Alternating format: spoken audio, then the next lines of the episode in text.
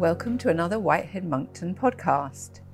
Today's Family Law podcast, in which we discuss the new initiative, was introduced by Resolution First for Family, named Resolution Together. I'm Dawn Harrison, consultant solicitor, mediator, and collaborative lawyer practitioner. I am here with Emma Craigie, solicitor who joined the firm of Whitehead Monckton last year. Yes, I, I can't quite believe how quickly the last four months have gone by, um, and it's wonderful to be a part of the Whitehead Monckton family. Mm, you're very welcome. So, during this podcast, Emma and I plan to take you through the Resolution Together concept that Resolution has recently unveiled after campaigning for many years to get a change in the law of divorce. Emma, could you just tell us what change that was? Yes, so uh, the Divorce, Dissolution and Separation Act was enacted uh, from April 2022. This meant that for the first time, couples have the opportunity to make joint applications to end their marriage. So, while some of the clients do still choose to make a sole application, for others, a joint application is uh, actually quite an attractive alternative. There's also no requirement to cite reasons for the breakdown of the marriage, whether that be unreasonable behaviour or adultery which obviously reduces the level of conflict uh, that used to be triggered by one spouse having to blame the other. Mm. Yeah, unreasonable um, behaviour, adultery, yeah, very much triggers. You've still got to prove the irretrievable breakdown, but you don't have to be saying, giving it a label, do you? Yeah, yeah, it's enough just yeah. to make that statement. Yeah, that's that, that's really good. So it fits in then that now is the time for resolution to promote a way under the banner of resolution together to offer separating couples a chance to engage a single legal advisor to provide advice to the separating couple on how they want to manage their affairs. I can actually speak to this because, you know, from time to time, I have had in the past calls from clients saying, well, why can't we both come along?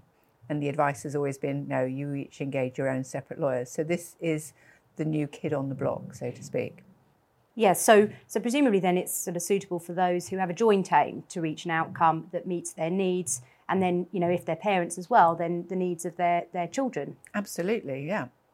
So during this podcast, uh, we'll talk through the differences between this way of working and other more established methods from before, and we'll deal with some key questions. But before we begin, Emma, might it be helpful if we just give a quick reminder of the processes that have gone before? Yeah, I, think that would be helpful.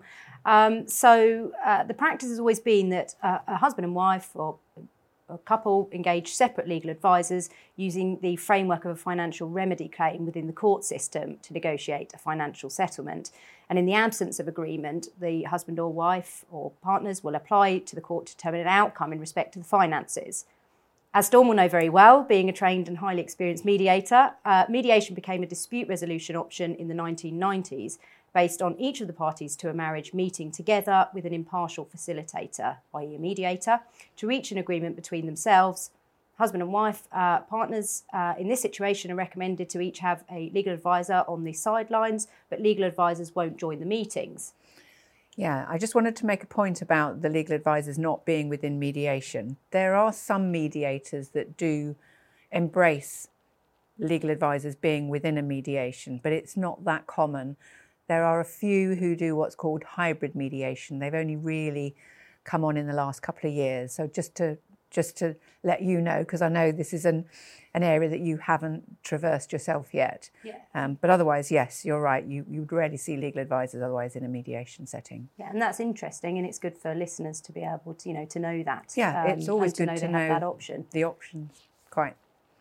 So uh, then, you know, there's collaborative practice, which began from about 2000, which was introduced as an alternative face-to-face engagement with parties attending with their legal advisors to reach an agreement without going to court. Um, the only application to court would be to obtain their consent order, concluding their financial claims on divorce. I know that Emma Palmer and Sarah Brissenden of, of this firm recently did a, a, podcast and presented on that, um, explaining the benefits of, of that approach. Mm. And then, obviously, finally, there's arbitration, um, slightly less common, but uh, certainly becoming more popular, um, which is akin to going to court, but using a jointly selected and paid for arbitrator. Mm that's really helpful to have run through those because they are our go to dispute resolution options, and they still will be after the resolution together model. Um, but I think it would now be good to deal with that big question in the room what exactly is resolution together? Well, it proposes that a separating couple be allowed to use one single legal advisor to manage their separation or divorce. The key is that they must give informed consent to sharing factual and financial information to reach decisions together. Now, all the other processes are also based on the sharing of information, but they each have their own advisor. So the distinction is with resolution together, um, they are combining their financial information sharing with just that one legal advisor. It may not sound very different, but it does have more ramifications as we go on. Yeah. So, yeah. Um, well, well, I certainly I think it's fair to say that there'll be a lot of couples out there who would be interested to understand how this approach mm. works and whether it would be a, a suitable approach in their case. Um, so, on that basis, who who would you say it's suitable for, Dawn? So, I would say the resolution together model would suit those who have a joint aim to reach an outcome together, which will meet their needs, and if they're parents, the needs of the children, because they need to agree that the one legal professional working with them will not act for either of them individually. So they can't represent them in communications to the court, for example, other than where there's an agreement that's been reached with the advisor filing a draft order with the court on their behalf. Yeah. So I'm sure you'll agree then that this probably won't be a model suited to all couples. Specifically, who would you say it's unsuitable for? Yeah, it certainly won't suit everyone because being amicable is not something that you necessarily put in the same sentence as separating couples. Yeah. So you'll have couples that experience power imbalance, uh, that may have suffered some abuse in their relationship. That would, to me, would be a bit of a red flag for saying this may not be a suitable process. Um, some others uh, have capacity issues, either due to mental frailty or just emotionally not being able to manage working together well. Uh, there could also be concerns from one or both that they might hide information, or there may be some pressure put on one of the people, duress to even take part, and also to accept proposals uh, and kind of block negotiation. Well, that's not, you know, none of that fits well with, you know, coming to an agreement with the help of a single advisor. The behaviour has to be um, pretty respectful, civil, uh, and looking at that joint solution making. So, I mean, it's certainly going to be a challenge for the legal advisor, isn't it, in trying to identify, trying to identify those issues, all um, those things, and that's going to be important. Yeah, and there's international issues, risk of child abduction, relocation, all those other elements may also flag that this isn't for everyone. Yeah. So, being a mediator yourself, then you're probably the perfect person to answer this question. Um, but uh, resolution together isn't mediation, is it? Well, at first blush, I thought it sounds the same. it sounds yeah. very similar. Um, but it does have, and, and I think that's because it does have some of the features that are like mediation, like collaborative practice. Uh, but it is an advice service, and that's certainly the difference between mediation um, uh, and resolution together. It's, it's advice. In mediation, you do not offer advice. Um, so couples will get this legal advice and they'll get it jointly benefiting them. Um, but it is important that those that choose it should not be in dispute or have a conflict. And that's really what the question before this about unsuitability was asking really. Uh, is there a problem that we can foresee that might make it unsuitable because there could be a dispute or a, or a conflict that really is going to unhinge it. Now, if there is a concern in relation to conflict, then the single legal professional may suggest that advice is obtained from others to assist them in reaching their goal. The advice that the resolution together professional can give the client will go beyond legal information, as I said, uh, that might be provided in mediation.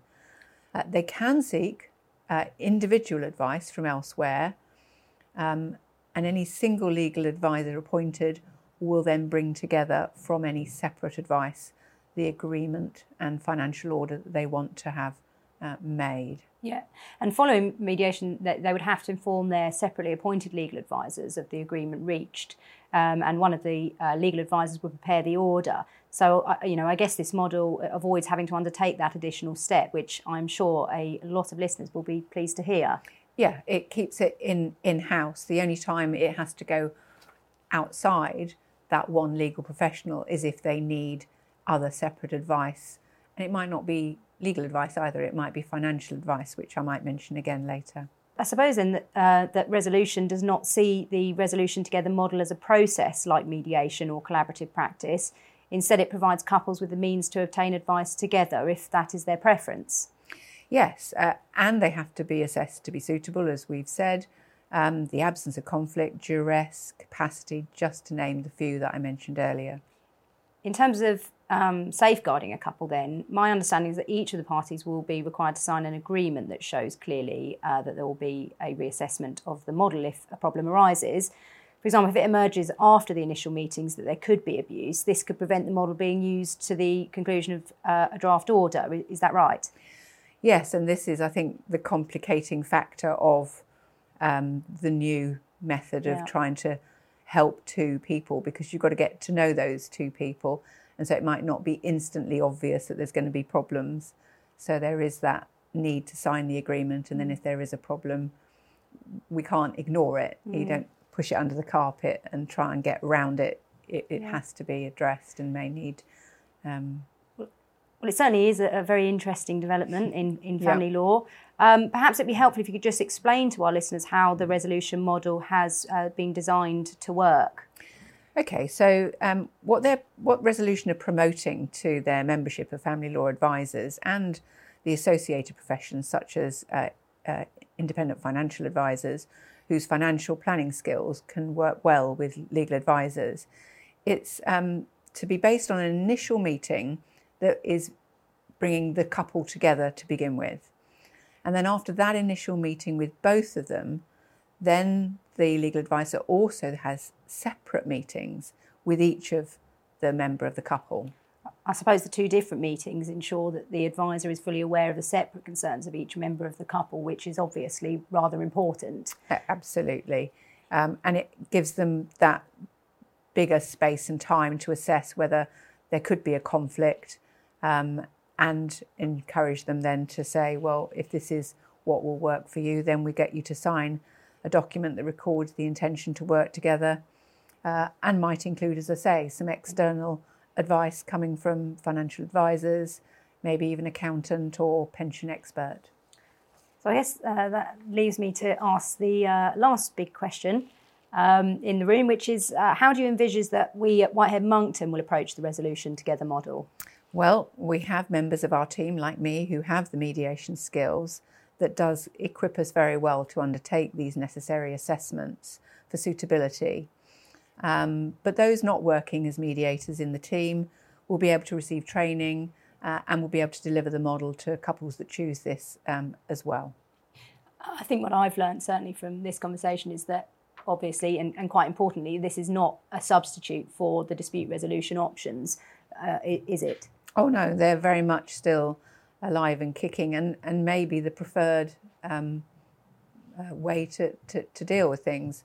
Um, but it's nice that there are options. I always think that the, the, the task is to choose the right ones for the right people. Well, some exciting changes to come then. And uh, I think that rounds it off nicely, which leaves me just to say thank you to everyone for listening. Uh, and thank you to Dawn for doing this podcast with me. To all those listening to this podcast, if you have any questions about the Resolution Together model, then please do get in touch with one of our friendly family lawyers here at Whitehead Monckton. Thank you very much, Emma. Thank you. And goodbye.